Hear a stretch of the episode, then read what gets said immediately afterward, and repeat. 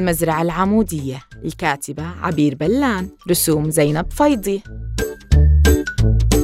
أنا لا أحب الخضار لا أحب التبولة لا أحب السلطة ولا أحب الفتوش. الخضار ليست لذيذة.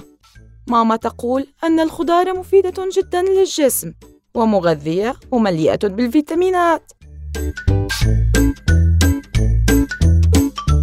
تخترع ماما اختراعات غريبة عجيبة حتى نأكل أنا وأخي الخضار. جزرة على شكل أرنب.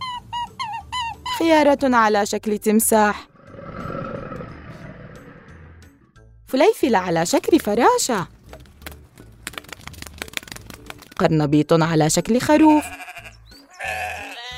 ولكن دون جدوى نرفض أكل الخضار.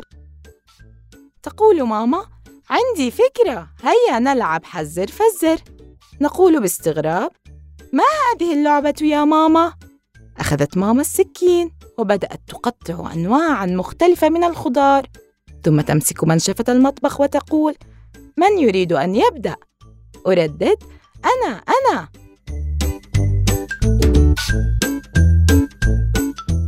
تربط المنشفة حول عيني وتقول احذر اسم الخضار من رائحتها. هيا جرب.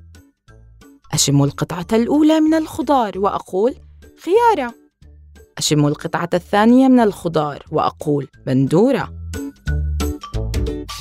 أشم القطعة الثالثة من الخضار وأقول خاس عندها يعلو صوت أخي الصغير بالضحك ويقول لا لا جزرة وفجلة ونعنع أنزع المنشفة عن عيني. لأرى وجه ماما حزينا وشاردا ثم تقول ماما آه كان للخضار رائحة ومذاق مختلف عندما كنت صغيرة. ثم تتجدد الابتسامة على وجهها وتقول سآخذكم إلى بيت جدتكم في المزرعة حتى تتذوقوا طعم الخضار الطبيعي. تستقبلنا جدتي بذراعين مفتوحتين أهلا وسهلا باحبائي أهل المدينة نورت المزرعة بوجودكم. تقول لها ماما بعد السلام نريد أن نتذوق الخضار من المزرعة يا أمي. تتحمس جدتي للفكرة ثم تأخذنا إلى مزرعتها الصغيرة في الحديقة.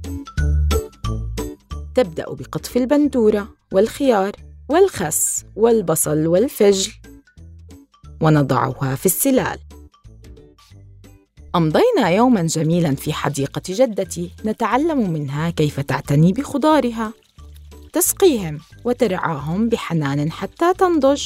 ما أجمل خضار جدتي. تقول جدتي ما رأيكم بأن نصنع السلطة معا؟ أخذنا نساعد جدتي بصنع السلطة. ما أجمل رائحة خضار جدتي؟ ثم قطعت جدتي البندورة بيديها بالنصف وقالت هل تعرفون أن البندورة فاكهة وليست خضار؟ رشت عليها القليل من الملح وأعطت قطعة لي وأخرى لأخي. ما ألذ بندورة جدتي؟ التهمناها كلها. في طريق العودة قلت يا ليت يكون عندنا خضار مثل خضار جدتي في المدينة. رد أخي الصغير ممكن ممكن يمكننا أن نحضر مزرعة جدتي إلى المدينة.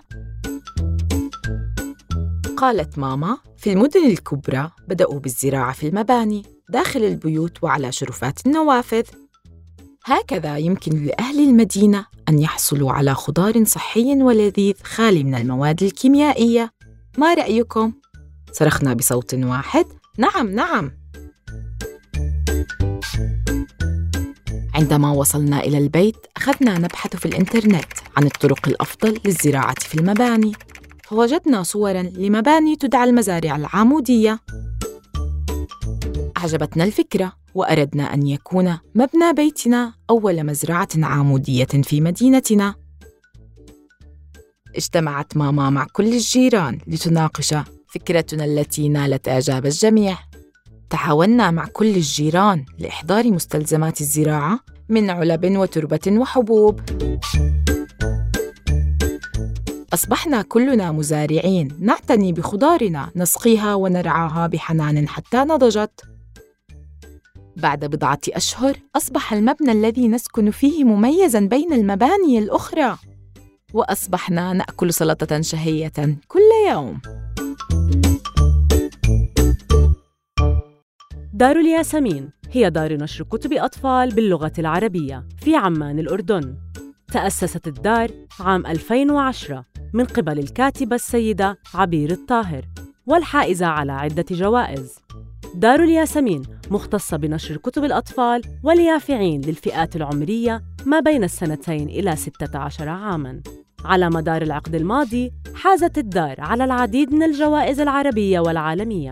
وتهدف إصدارات الدار أن تكون جميع الكتب ممتعة ومفيدة للطفل. وحالياً يوجد أكثر من 55 كتاباً في تعليم الصغار واليافعين القراءة باللغة العربية. وأيضاً يوجد عدة كتب ترجمت إلى اللغة الإنجليزية والتركية. نشارك دار الياسمين بالتحدي المقدم من مركز الحسين للسرطان خلال شهر فبراير لنشر توعية أهمية الغذاء الصحي. حيث أكدت دراسات مؤخرة أن أسلوب حياة غذائي صحي قد يمنع من المرض بنسبة 30 إلى 50%. فكم هو جميل ومفيد تعويد أطفالنا على أسلوب صحي معتدل منذ الصغر.